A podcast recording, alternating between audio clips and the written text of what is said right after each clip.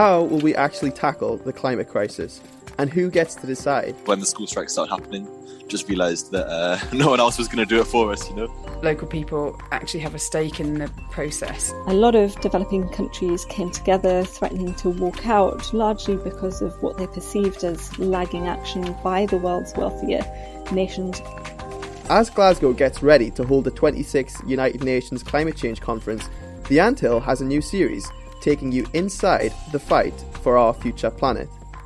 I'm Jack Marley, Environment Editor for The Conversation, based in Newcastle in Northern England, and I'll be hosting Climate Fight, the world's biggest negotiation.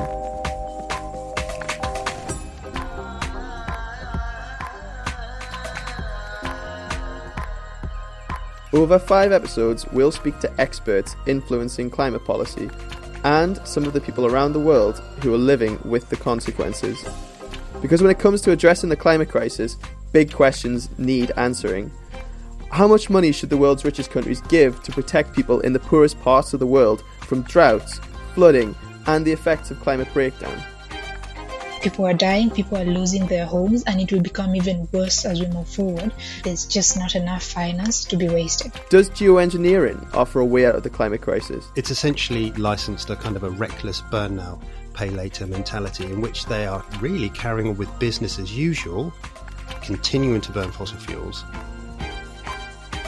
We'll dive into these issues and some of the latest academic research to help you understand the decisions facing world leaders and I'll be in Glasgow for the COP26 summit.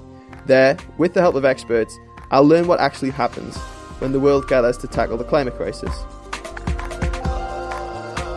Subscribe or follow the Anthill podcast so you don't miss out.